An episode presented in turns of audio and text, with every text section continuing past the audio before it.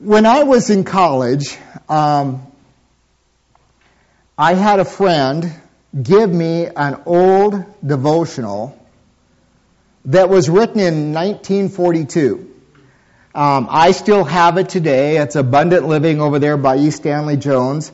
And it, it is an old devotional that shouldn't be judged by its cover. A lot of you have devotionals by Oswald Chambers. Um, that's one of, you know, my utmost for his highest, a, a wonderful devotional. This is probably the second leading devotional out there from years gone by. Um, and when he, that friend gave me this book, he said to me, he said, now don't judge this book by its cover. He said, there is great meat inside of it. And um, E. Stanley Jones was a Methodist missionary um, who, or a Methodist missionary medical doctor. And um, he became such a great missionary and evangelist in India that Time magazine in 1938 labeled him the world's greatest missionary evangelist. I, can't imagine Time even caring about that today. But anyway, at that time they did. And he spent his life among the very most powerful people of India and the lowest caste of people in India. I mean, he just was able to, to go across all different um, layers of, of caste in India and work with them. And he engaged Mahatma Gandhi numerous times and was invited by him to come and talk to him and they would hold debates between Hinduism and Christianity and all that kind of stuff and made numerous attempts to lead Mahatma Gandhi to Christ.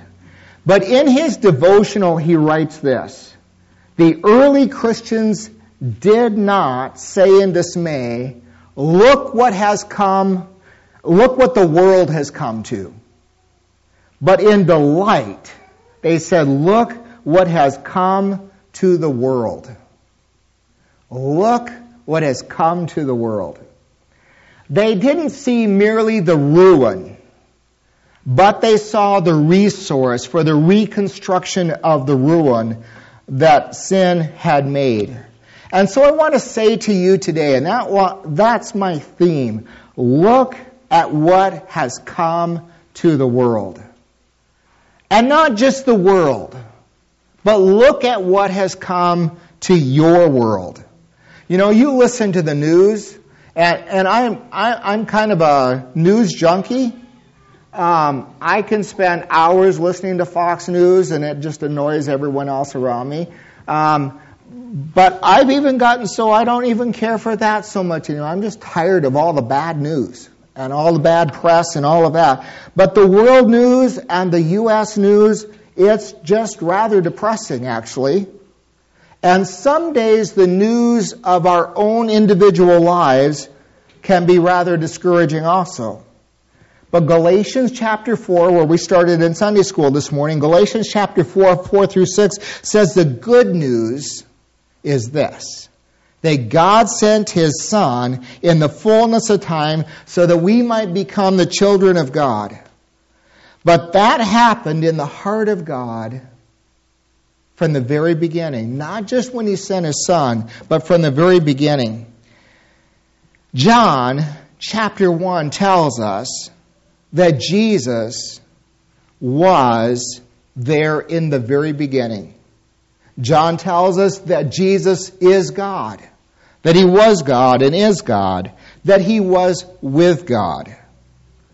And then John makes this statement.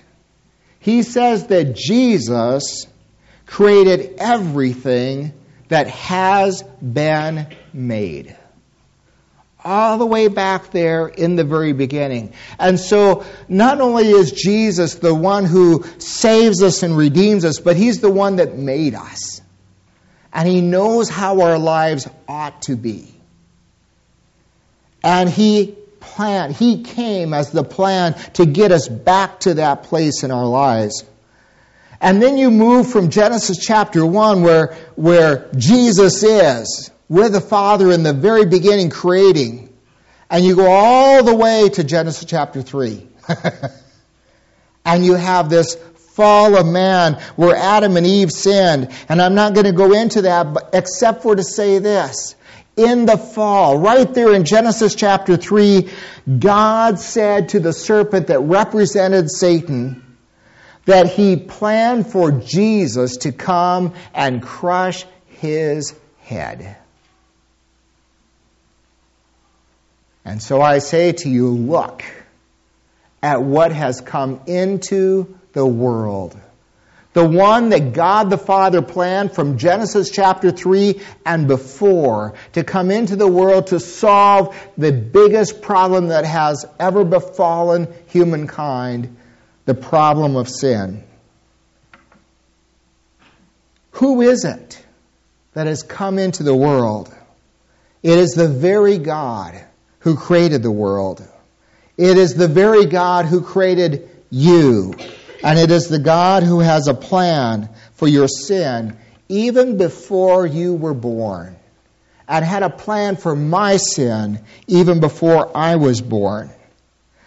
And that's really why also the genealogies that we talked about three weeks ago are so important because God documented for us in Scripture how our Savior was both God, but also the only person who fulfilled all of the Old Testament prophecies about the Messiah and fulfilled and, then came through the right family line and through the line of David in order to be the Messiah who only him could save us.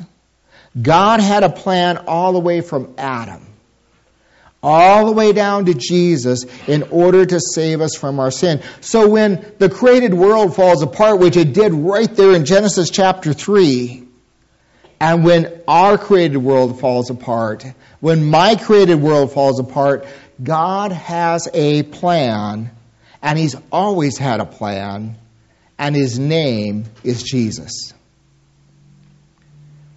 Matthew tells us that the angel came and instructed Joseph to name him Jesus because he would save his people from their sin. Now, I just have a question for you because I'm not sure too many of us get hung up there. I suspect that for most of us, our primary interest in Jesus is not in being saved from sin. We run to Jesus because we are primarily concerned about other things.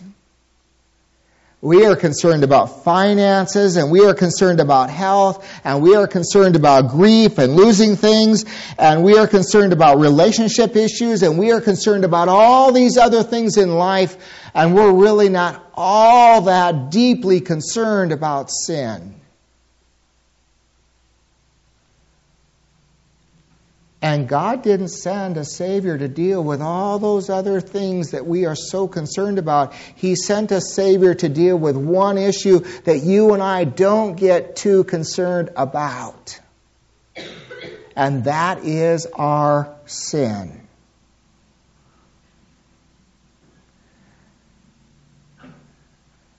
Have you really ever thought much about sin when it comes to Christmas time? That is the reason he came. That is the reason that Jesus came to earth was because of your sin and because of my sin. God is primarily concerned about sin in your life and my life. He is concerned about that because there is nothing else in our lives that can do more damage than sin. Not death, not sickness, not relationship issues, not lack of finances. There is nothing in all the world that can do more damage to us and cost us more than sin. And that is why Jesus and God is so concerned about this thing that we call sin. It can do the greatest damage to us. And the thing is that all of us are sinners. And the Christmas message is this that Jesus came to save us from sin. Now, I wish the next thing I was going to tell you was not true, but it is. we never get past needing a Savior because we never get past our sin. We conquer sin in our lives on a superficial level. You know, there's the outward, obvious acts and behaviors of sin that we can identify out there. And they're pretty easy to look at someone and say, oh, they're in sin. because it's obvious, it's outward, and, and, those kind of acts, and that's kind of on a superficial level, just actions that are wrong, that we, we know are transgressions against a known law of God. But the longer we walk with Christ and clean up, and, and, God cleans up some of those areas in our lives, if we stay sensitive to God's Spirit, we discover that there are additional layers and levels of sin in us that are more hidden and they are deeper. And Satan is a little bit more sophisticated as you and I become a little bit more sophisticated in our Christianity. Satan gets a little bit more sophisticated in his trying to destroy us with sin in levels that you and I do not recognize if we aren't careful.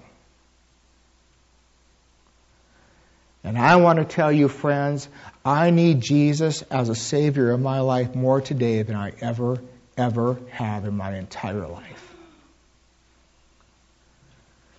Because as I stay sensitive to God, I see things in my life that are ugly. And I need a Savior. And you do too. Do not ever get to the point in your Christian life that you don't need Christmas. Never become so arrogant that you think you've got it all taken care of and sin is no longer an issue and there's bigger issues in your world to fry. You need to deal with finances or relationship issues or this or that or something else. That's what you're really passionate about. God's number one concern in your life and in my life is what sin is going to do to me. And I want to ask you, do you care about the thing in your life that God cares so much about?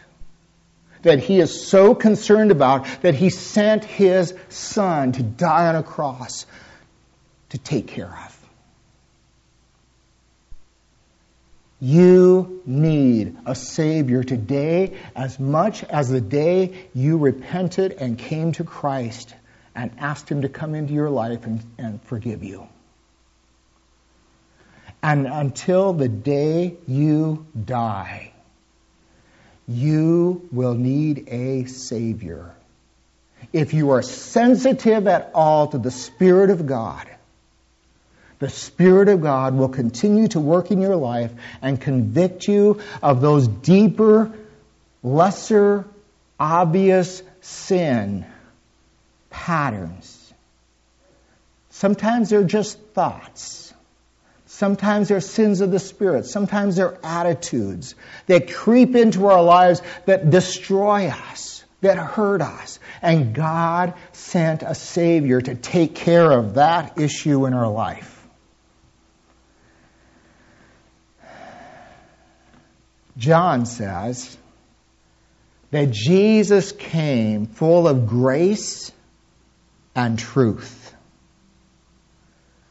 And friends, I want you to know this morning that Jesus comes with uncompromising truth in Jesus. If you genuinely have a relationship with Jesus, He will confront your sin. because He is truth. He will not let you just live in it. He will not just let you wallow in it. He will confront it because He is truth. He is light that exposes the darkness within you, but He will confront your sin with grace and with love. And he will confront your sin because he never, ever loses his love for you.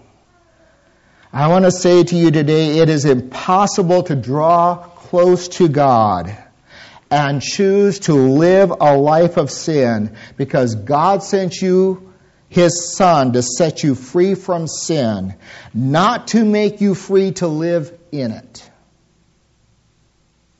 I'm going to say that again. God sent you his son to set you free from sin, not to set you free to choose to live in sin. And so I say to you, look at what has come into the world. The thing that God is more concerned about wrecking your life than anything else that this world could do. God sent His Savior to save you from that.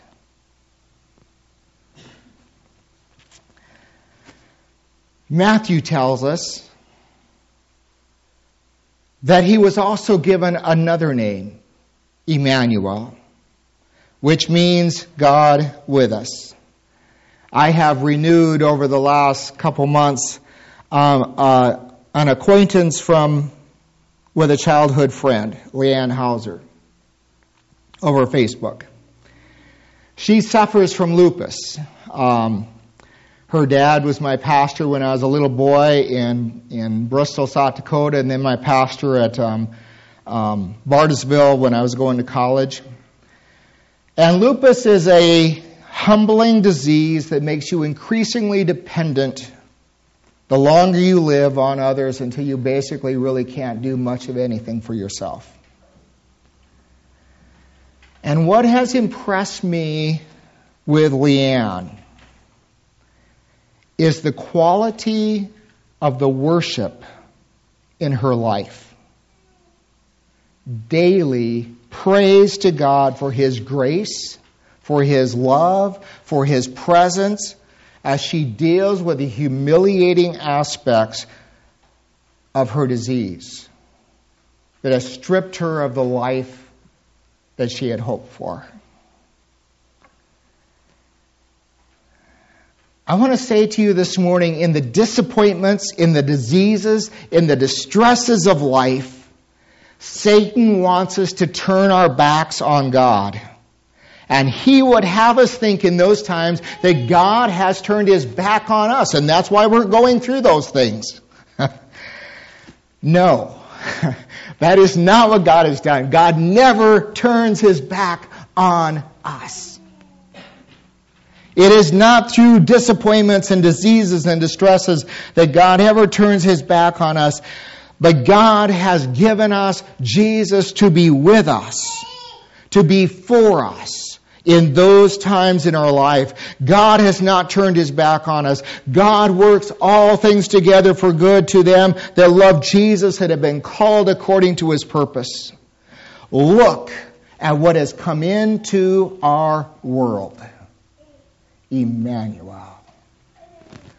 And Leanne, instead of turning her back on God, is running full into the arms of God and letting God be with her in the midst of her lupus.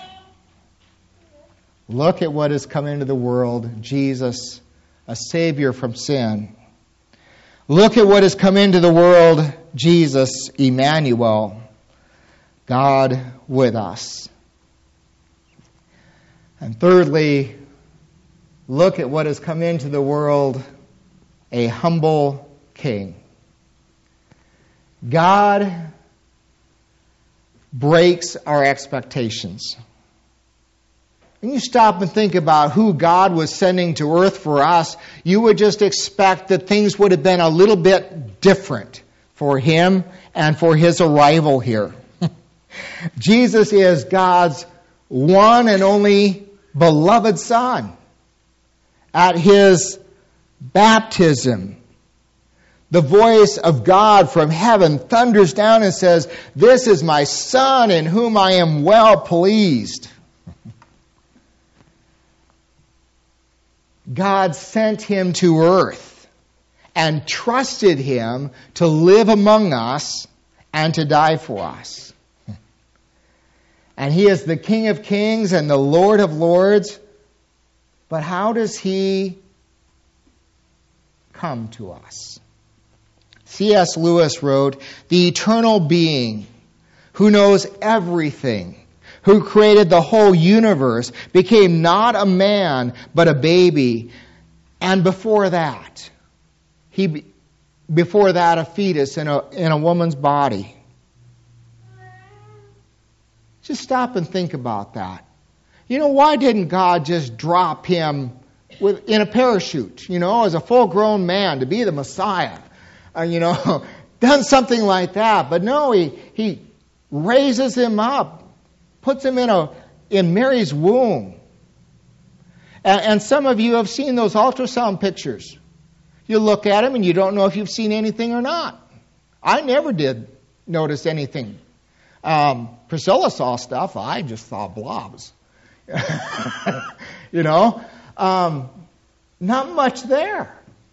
And I just stop and I think, and this is the way God sent His Son to us to start out as one of those gray little blobs in a, in a bad photograph.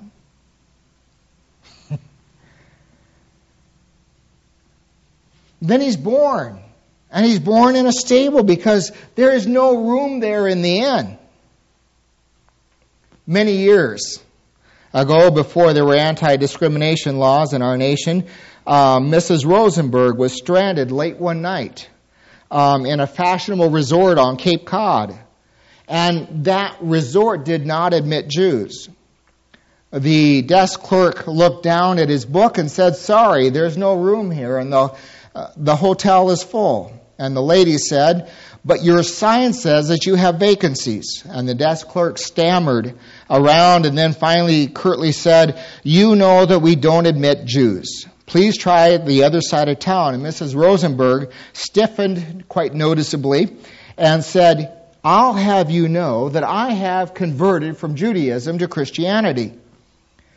And the desk clerk said, Okay, well, then let me um, give you a little test.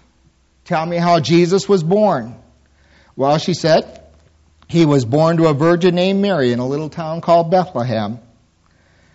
And the clerk said, Well, that's very good. Can you tell me some more? She said, He was born in a manger. The clerk said, Yes, that's right. And then he said, And why was there no room in the manger? And Mrs. Rosenberg said quite loudly so everyone else could hear, Because some idiot behind a hotel desk wouldn't give a Jewish lady a room for the night. Do you have any more questions? And he said, No. And she said, Didn't think so. Well, God sent Jesus the Messiah to be born in an inn that didn't have room for him, in a stable. And then not only that, but God sent Jesus to live in a poor family. Not with a king, or not with the upper class of society and all of that, but God sent Jesus to live in a poor family. When Joseph and Mary consecrated Jesus when he was eight days old, they offered the sacrifice of two pigeons, and the law required a lot more than that, except for in the case of poverty. You could offer the sacrifice for your firstborn, it could be two pigeons. Otherwise, I forget now what it was, I think it was a sheep. But they didn't have the resources to offer the sacrifice that they should have been able to uh, sacrifice for Jesus on his um, consecration there because they were too poor. The scriptures tell us that Jesus had no place to lay his head. God sent Jesus to pasture a people who didn't provide a place for him to lay his head, a beautiful home for him, a brand new office, or any of that kind of stuff. He sent him to the world and really didn't in it wasn't impressive at all. And what that tells me is this there isn't any place that Jesus won't go. There isn't any situation, there isn't any circumstance that Jesus won't enter into and sanctify and make better. John calls Jesus the light that shines in the darkness and the true light that gives light to every man. And I want to say to you if your light seems a little dark, you have the perfect environment. If your life seems a little dark, you have the perfect environment for Jesus to shine brightly. Look at what has come into our world. A humble king who will enter into anything with us, and that you and I have to go through. During the long war years, a little boy was caught by his mother quite frequently looking at his picture of his daddy on the table. The boy had left, of course, when he was quite a young infant, and he'd gone to serve in the military. And after several years, the boy had kind of forgotten him as a person, but he would often look at the picture. And one day, the little boy said, If only Father could step out of that picture and be real. God has stepped out of heaven in Jesus and he has become real for us. And John says, To as many as received him, to them he gave the right to become children of God. And so I say to you this morning, along with E. Stanley Jones, look at what has come to the world a Savior to save us from sin, not to leave us in it a God who wants to be with us, regardless of what, where we go, what we do, a God who wants to be with us. And then a humble king who will enter with you into anything you have to face or go through. You and I have the greatest gift God has to offer in Jesus Christ. To save us from sin, a God who will be with us, and a God who will enter into whatever we go through with Him.